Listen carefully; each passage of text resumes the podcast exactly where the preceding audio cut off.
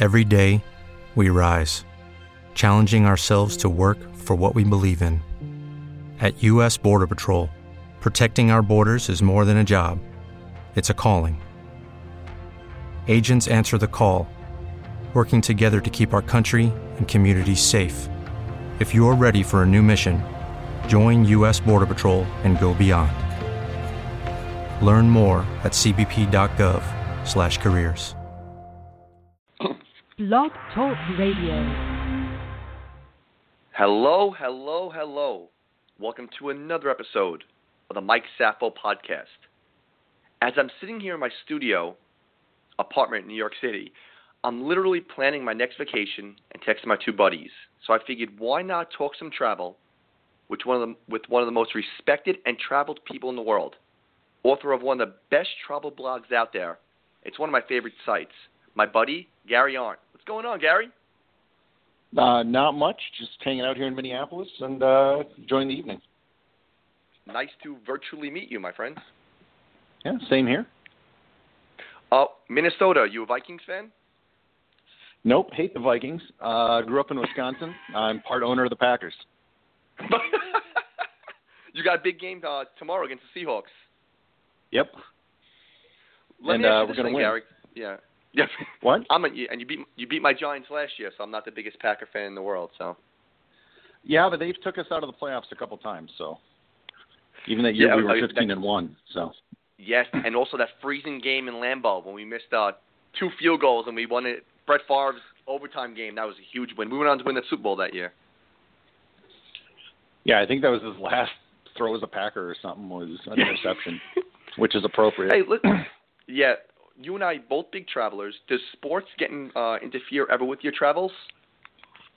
Uh, sometimes it, it's not usually uh, something I'll go out of my way to do or see, but occasionally I will. Uh, I got to go to the finals of the Rugby World Cup in 2011, which I felt was kind of wasted on me because I'm not that big of a rugby fan. Um, Okay. that was that was really fun. I got to see New Zealand win, and, and the people in New Zealand that that's all they care about. They just have one team, one sport. It's just the All Blacks and rugby. That's it. So it was nice to see them win because they had been, you know, disappointed a lot. Um, I've learned enough to follow a cricket match to know what's going on, but not enough maybe to like talk intelligently about it. Um, yeah, and and I always keep up with you know my teams uh, with what's happening in the U.S. Now, I know we had to do the podcast today or tomorrow. Where are you off to Monday? Oh well, I was gonna go to Norway tomorrow, but Okay. that got postponed. So now I'm not going to Norway tomorrow. I'm going to Norway in like a week, and I'm gonna stop in Iceland I on the way. And Oh, Go there. two awesome countries. Now, I want to get right into it. I know you told your story a thousand times, but the one generic question for those of you, those of the people who aren't familiar with you, in 2007, you decided to do what? Well, the decision came earlier. That was in like 2005. But basically, I had um, an internet company that I started in the 90s, and I sold it in '98 before everything hit the fan. And started a couple other companies. Uh, I ended up going back to school. I studied geology for three years. Um, at this point, I was kind of in my, my mid late 30s, and I didn't really know what to do. and I thought about going to get a PhD uh, and I really discovered that I liked learning, but I hated academia. So I just didn't know what to do, and uh, I came up with this idea that I'd sell my house and travel around the world for a year. And so I had to, it took me a while to sell the house, tie up loose ends. In 2007, sold the house and uh, set out. And that year around the world has kind of turned into ten. It just kind of never ended. yeah, you don't even have a home base. I was reading, right? Now I do. Um, I live. I got a place in Minneapolis now. Uh, after nine years on the road, I got kind of burned out, living in hotel rooms and stuff all the time. So, I I got a place. Um, it allows me to get work done. I can edit photos on a proper computer on a big monitor instead of doing it on a laptop, you know, cross-legged in a hotel room with crappy Wi-Fi. Um, I even went out of my way to pick an apartment building that had fiber, so I have a gigabit internet connection. I have like one of the fastest residential internet connections in the world. now so your I solved site that problem with a vengeance. your blog, your site, everything everythingeverywhere.com. It's flat out Everything incredible. dash everywhere. everything dash everywhere dot com. Right. And like yeah, you if you don't put in the dash, um, there was Mhm, a yeah, yeah. British phone company that that took the name. So this said after, after Now- I used it for a couple of years, but there's nothing I could do about it because they're like a multi-billion-dollar company. They're in the UK and in a different industry. So And I'm pretty sure your yeah your site does well enough. Everybody knows put that little dash in there, so you're Yeah. doing well. Now, Gary, your jaw-dropping pictures. I know you're you won photographer of the year, all these different accolades. When you started traveling, just say in 07, I guess you could say full time, was traveling uh, was pho- uh, photography a big part of that right away, or did you ease into that? no, I knew nothing about photography when I started. Absolutely nothing. I bought a camera that was uh, way over my head, and I didn't know how to use it. And I took a lot of bad photos, really bad photos. And the only thing I had going for me is the fact that I knew they were bad. Like I was looking at them and I was like, this this is not what's in National Geographic. This is this is pretty horrible. So I basically kind of started a process of like, okay, how can I make these suck less? And it's just kind of from there been a journey of just trying to continually suck less. Now, let me ask you this: Did you know, like, you're taking photos, they're sucking less, like you said, and then did you think, okay, if I take better pictures, maybe my site will get more hits, or maybe I'll be not more respected. That's not the right word to say. Maybe I'll be taken more seriously with better pictures. Is that did that go into it, or you just want to travel the world? Yeah, so I was about nine months into traveling, and I had a website, and I could probably have told you the names of all the people that read my website because it was just people I knew. not a not a lot, and I was, you know, I have a business background, and I was like nine months into my trip, and I was in Hong Kong, and I kind of had this come to Jesus moment where I realized that this is kind of a waste of my time with what I'm doing for example, I used to have a business. We did a we had a network of video game websites, and we would do across the network like 50 million page views a month. So I had an idea of what real traffic was, and I was not doing anything close to that. So I realized I should either quit wasting my time with this website, or I should start thinking if I could make something of this. And back in 2007, nobody was really making anything off a travel website like this. So what I did in Hong Kong is I went to a newsstand and I bought every travel magazine and I kind of just opened up a spreadsheet and I started, you know, paying attention to like, you know, how many destinations do they mention in each issue? How many pages have photos? What, you know, just stuff like that. And one of the things I realized was photos are extremely important. And they mention a lot of places in each issue. Like over 30 countries are mentioned editorially in each issue of a major travel magazine. And people are not going to that many countries in a month, let alone a year or even a lifetime for a lot of people. So they're not buying these magazines for travel planning necessarily. And what I realized it was basically pornography, travel pornography. Um, you're watching people do things that you would like to do um, in places you would like to go.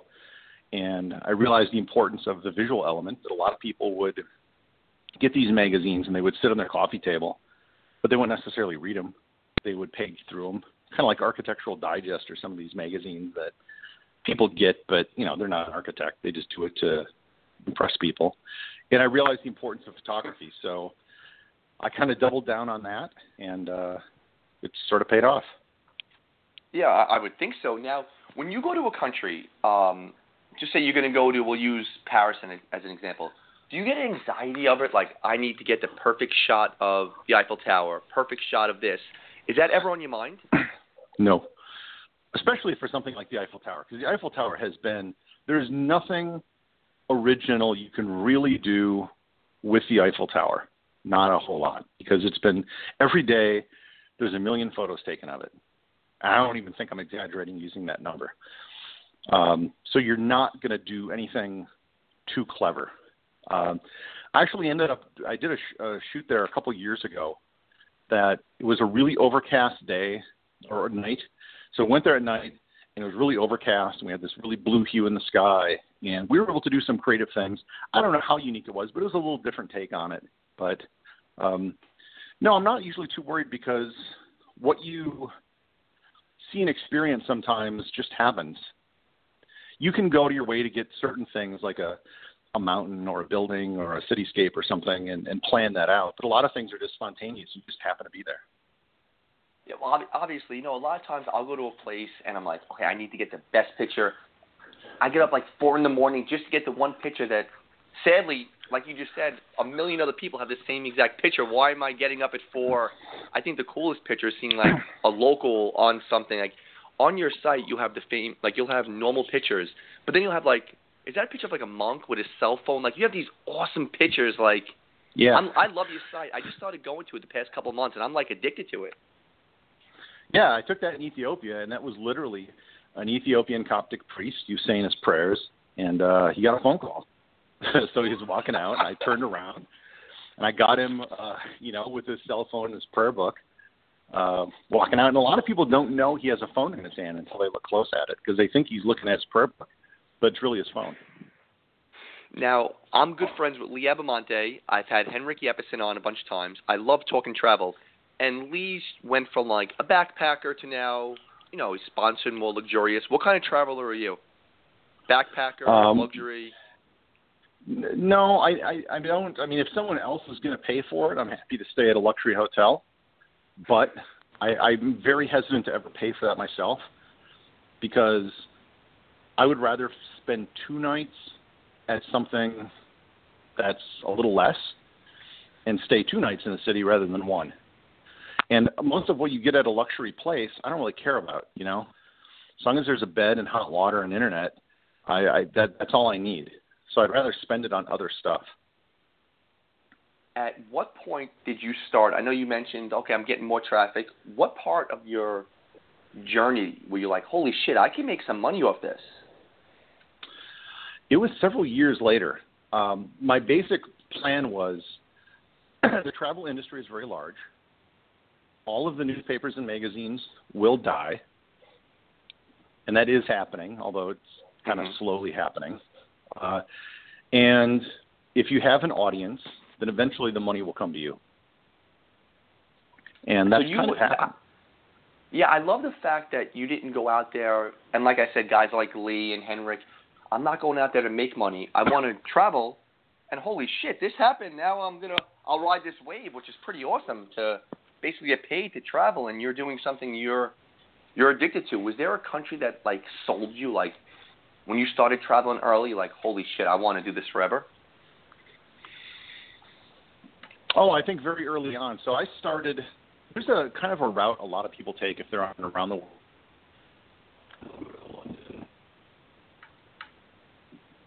Gary, you still there? I think we might have lost Gary.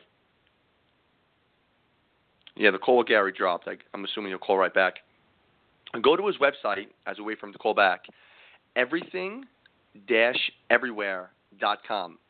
And it's set up so easy. You'll type in Europe, or there's a picture of Europe, and you click it, and there's 20, 30, 40, 50 countries. You click on Spain, you go to Barcelona, you go to Madrid, anywhere he was gone.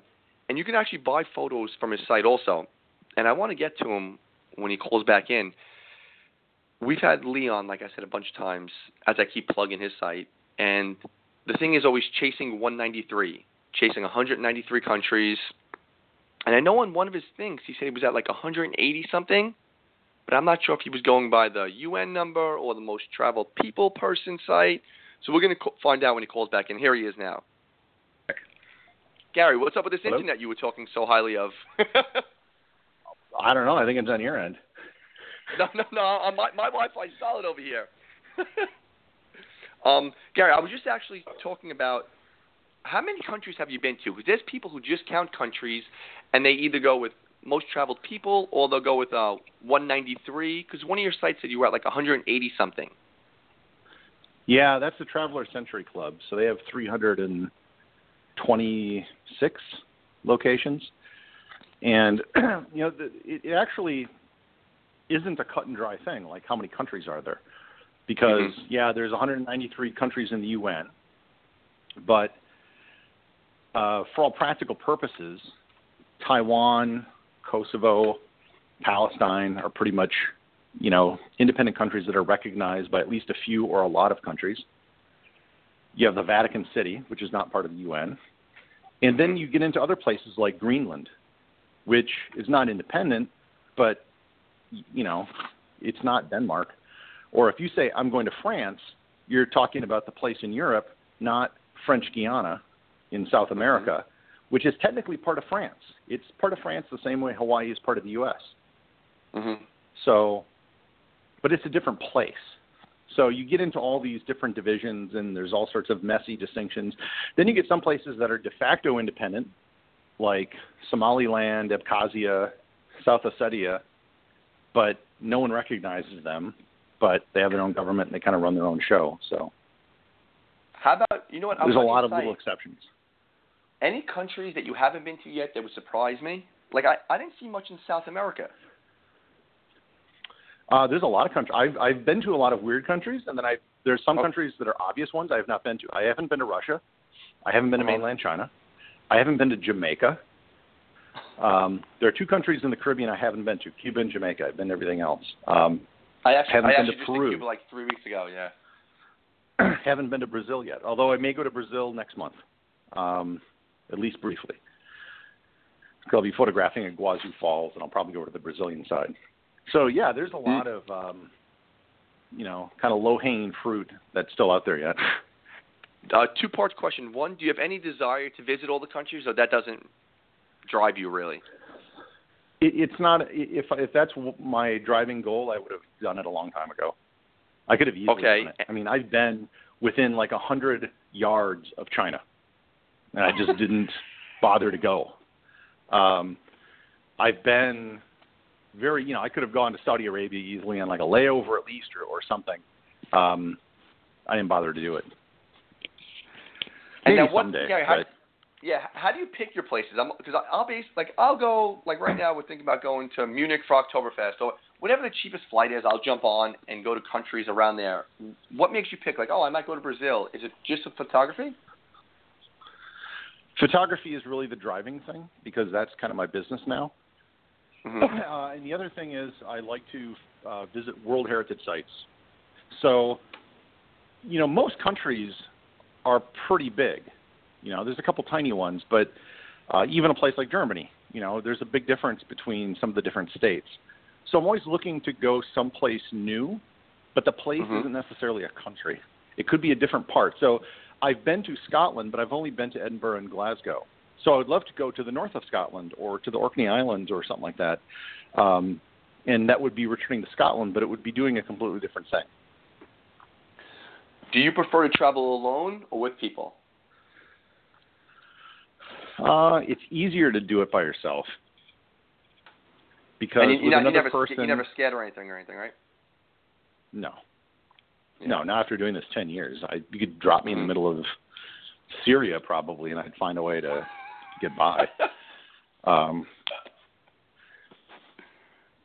you know, I'll, I'll be on a tour alone. sometimes. Yeah. I'll be yeah, I'll be on a tour sometimes, or occasionally I've traveled with other people. Uh, but then it's a matter of you know what do you want to do, what do they want to do, and uh, the nice part about doing it by yourself is you don't have to compromise. You can just do what you want. I was on your site, and I think the coolest thing that I read, there was three things that really stuck out. How do you have the first National Geographic issue? How did you get a hold of that? I, I bought it on eBay like 17 years ago. And it's It was, legit, uh, not a reissue. It's the original.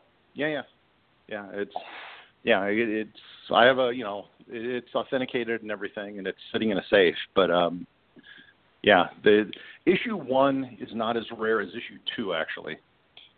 Issue two is a lot rarer. I've never seen that for sale. Oh, really? And okay, two things that he did that was I think the coolest shit. Describe because you you only said it. I don't know if you, if there's a picture of it. You were launched from a nuclear aircraft. Oh yeah. So a couple years ago, I was invited by the Navy, and they do these uh, things for VIPs and media. And I got to land and stay overnight actually on the uh, USS Harry S. Truman. So they were doing uh, flight training and maneuvers off the coast of North Carolina. So um, we went on a was a Greyhound A2, which is a cargo plane designed for carrier landings. So uh, we did the landing with the tail hook and everything. Stayed there overnight. Got to uh, be on the deck while they were launching jets. I got to take pictures of that, which was really, really fun. Because there's so few places in the world where you can viscerally feel the power of a jet engine. And when you're like 20, 30 feet away from it, um, it's something. I mean, you have to wear several layers of ear protection. Um, and just seeing how everything works on an aircraft carrier. Everyone has a job. Everyone has, you know, their own responsibilities, and it all just works. And there should be people dying all the time. You know, you have these very these jets filled with bombs and fuel landing on a floating airstrip and it all works because they all know their jobs and stuff gets done and you know we even got to go to the bridge of the ship and the thing they told me beforehand was ask the age of the guy whose hand is on the steering wheel right this is like a four billion dollar ship and the guy who's actually driving it like who's physically his hand is on the wheel is 18 okay, now that now that and you know what? I have like this little fascination with like South Pacific islands and my I've been to the Philippines out there, but my girlfriend and I we're gonna go to Australia, New Zealand. I'm gonna hit up Guam and you talked about Micronesia a few times. Uh, I had a good friend who is from Yap and I've always had like a little fascination with it. So you talked about Micronesia. Talk to me about that and how you swim with the jellyfish in Palau because I always hear that's one of the coolest things you can ever do in life. It is. Uh, so in Palau, and so Micronesia refers both to the country, the Federated States of Micronesia, and then of which Yap, as you mentioned, is part of it. And then it's also a region which includes the country of Micronesia as well as Palau and the Marshall Islands. Mm-hmm. And Guam is kind of, it's usually not considered part of it, but it's next to it. Uh, that's probably the easiest way to get there. Um, exactly, exactly. It's a very they they don't get a lot of tourists. They get very few, but it's really easy to visit because they speak English. They use the U.S. dollar. They use the U.S. postal system. In fact, uh, they have their own zip codes and state codes. Um, and Palau, so Palau is like maybe 20,000 people, maybe a little under, seat in the United Nations and they have these islands that are limestone islands, and there's depressions in them, and those are filled up with seawater from cracks through the rock. And jellyfish have gotten in there, and the jellyfish have evolved away their stingers, basically. So you can totally safe to swim with. Um, I grew up in the Midwest, so I didn't know any better, so I just jumped in the water with the jellyfish. Whereas all these Australians and stuff that were with me, they grew up being afraid of jellyfish, so they were all very afraid to go in whereas I looked like I was some stud driving, you know, you know, diving in the water. But in reality, it was just stupidity because I didn't know any better. but they're totally safe, now, and there's tens of thousands of them floating all around you, and it, it's a surreal experience. And there's a couple other places in the world, I think in Indonesia, that have lakes like that. Um, but it's one of the coolest things I've ever done. Yeah, I'm dying to go out there. And you know what picture I loved? And I hate to just keep talking about your photos, but the South Georgia Islands, that penguin picture, it was like a thousand penguins on there. That I think that's the, my favorite picture that you posted. That that picture's incredible. Oh, it, it, there's about a hundred thousand penguins when you land. It's one of uh, a lot of people want to go to Antarctica, and if you go to mm-hmm. Antarctica, you will see penguins, but you won't see a lot of penguins because, quite frankly, there's just not a lot of land uh, for them to breed on and you know, to, to give birth and stuff. So it's the islands that are north of Antarctica where you see most of the penguins. And South Georgia has one of the largest penguin breeding colonies in the world. So I we landed in this was 2013 in January, which is their summer, and you get off the boat and it's just as far as the eye can see penguins. You know, just the whole landscape is penguins, and it's loud and it smells because it's all penguin crap and dead birds, and they have no fear of humans. None. They'll walk right up to you. They're curious and just check out what you're doing. And um, one again, one of the one of the coolest things I've seen. Just I know this is like I don't want to do the generic question thing. One overrated country you think, and one underappreciated, overlooked country. Uh, for overlooked countries, I would go with Oman. Um, why is that? I get people every so every so often. I'll get people that go to like, oh, I'm going to Dubai. What should I What should I do? And I say, day one, get on the hop on hop off bus, go see the malls. Day two, leave and go to Oman. Oman is closer to real Arabia. I mean, as much as you can in a modern day sense. It's not overdeveloped like you're going to see in Dubai or Abu Dhabi. Um, you can get around really easy. The roads are great. Gas is cheap. Um, all the signs are in Arabic and English, so not a problem. Pretty much everyone speaks English as well. And uh, you can go out in the desert and drive and explore, and um, it's a really great place. What passport as far as stamp? over, yeah, yeah. Oh, uh, overrated. I don't know. I think I think certain cities and things can be overrated. I don't know about an entire country because there's Yeah, always usually stuff that they may have that people just don't know about, and you just need to go and find it. And sometimes it's it's going you know not that far away. What is your favorite passport stamp to get? The one you're most proud of. Um, at Port Lockroy in Antarctica, there's a British station there, and they have a uh, place where you can get your passport stamped Antarctica. So I have one of those, and then penguin on it? Yeah. yeah, but so uh, Britain and Argentina don't really get along because of the Falkland Islands and the war and soccer and stuff. So when you sail to Antarctica, like most of the ships, like 90% of the, the visitors or more, go from Ushuaia, Argentina to the Antarctic Peninsula and back. So when I arrived in Antarctica again, uh, they stamped right over the British Antarctica thing, which is kind of a dick move, but Yeah. to um, be expected. You're one of the first travel bloggers. Do you frequent any other travel sites for ideas or whatever reason, curiosity, or for any other reason? Oh, sure. Um, you know, uh, whenever I'm going somewhere, you'll do I'll do a Google search on it at least and find out what comes up. Um, the biggest resource is I have a, a, a group I started on Facebook, and it's just a, a Facebook group of well-traveled people. We got close to 4,000 people in it now, and you can ask a question about pretty much anything, and somebody has been there before.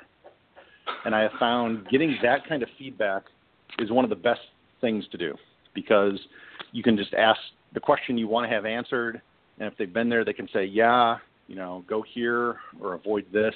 It opens this time of day." Um, and getting that feedback from other travelers is usually one of the best things I think you can do. Now, Gary, two questions. One, did you start your podcast up again? Because when I Googled you, I think a podcast link came back up. Did you start your own again? I did. So what happened is I had a podcast with uh, CBS. They started a podcast network, and I didn't really feel that was working out, and so I stopped it. Okay. And that was over a year ago. But I got all of the episodes back from them, and so we're in the middle right now. We should actually be done in a week. Uh, those the old episodes should all be up with a brand new intro and everything else. And I've started recording some new shows. So yeah, that's called the Global Travel Conspiracy. Just an interview show where I where I talk to, to travel people I like, and then I'm starting a new podcast called the Everything Everywhere podcast, which is not really going to be travel per se. Uh, it's not going to be an interview show. It'll be a, just a monologue show where I talk about different places and things. Really, more of a history show than anything else.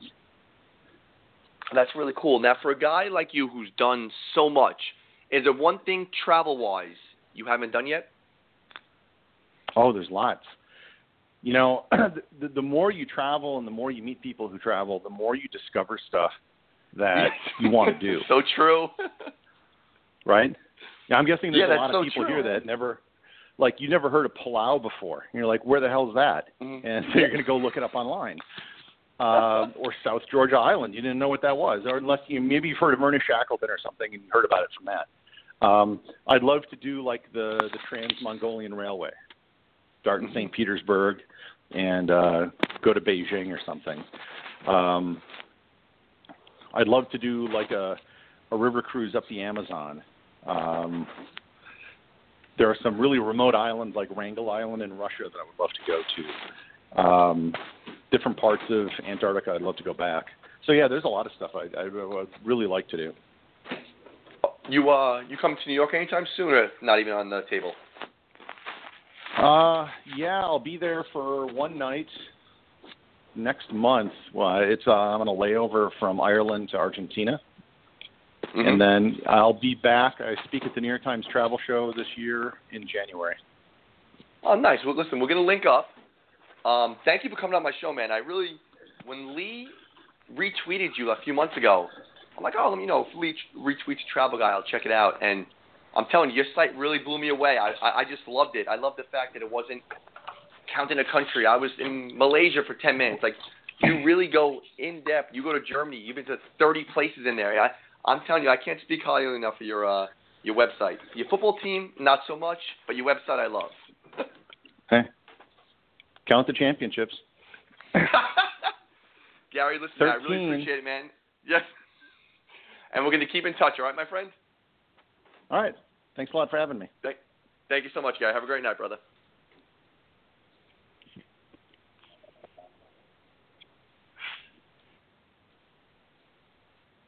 With Lucky Land slots, you can get lucky just about anywhere. Dearly beloved, we are gathered here today to. Has anyone seen the bride and groom? Sorry, sorry, we're here. We were getting lucky in the limo and we lost track of time. No, Lucky Land Casino, with cash prizes that add up quicker than a guest registry.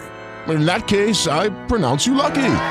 Play for free at LuckyLandSlots.com. Daily bonuses are waiting. No purchase necessary. Void where prohibited by law. 18 plus. Terms and conditions apply. See website for details. With Lucky Land Slots, you can get lucky just about anywhere. This is your captain speaking. Uh, we've got clear runway and the weather's fine, but we're just going to circle up here a while and uh, get lucky. No, no, nothing like that. It's just these cash prizes add up quick. So I suggest you sit back, keep your tray table upright, and start getting lucky. Play for free at LuckyLandSlots.com. Are you feeling lucky? No purchase necessary. Void where prohibited by law. 18 plus terms and conditions apply. See website for details.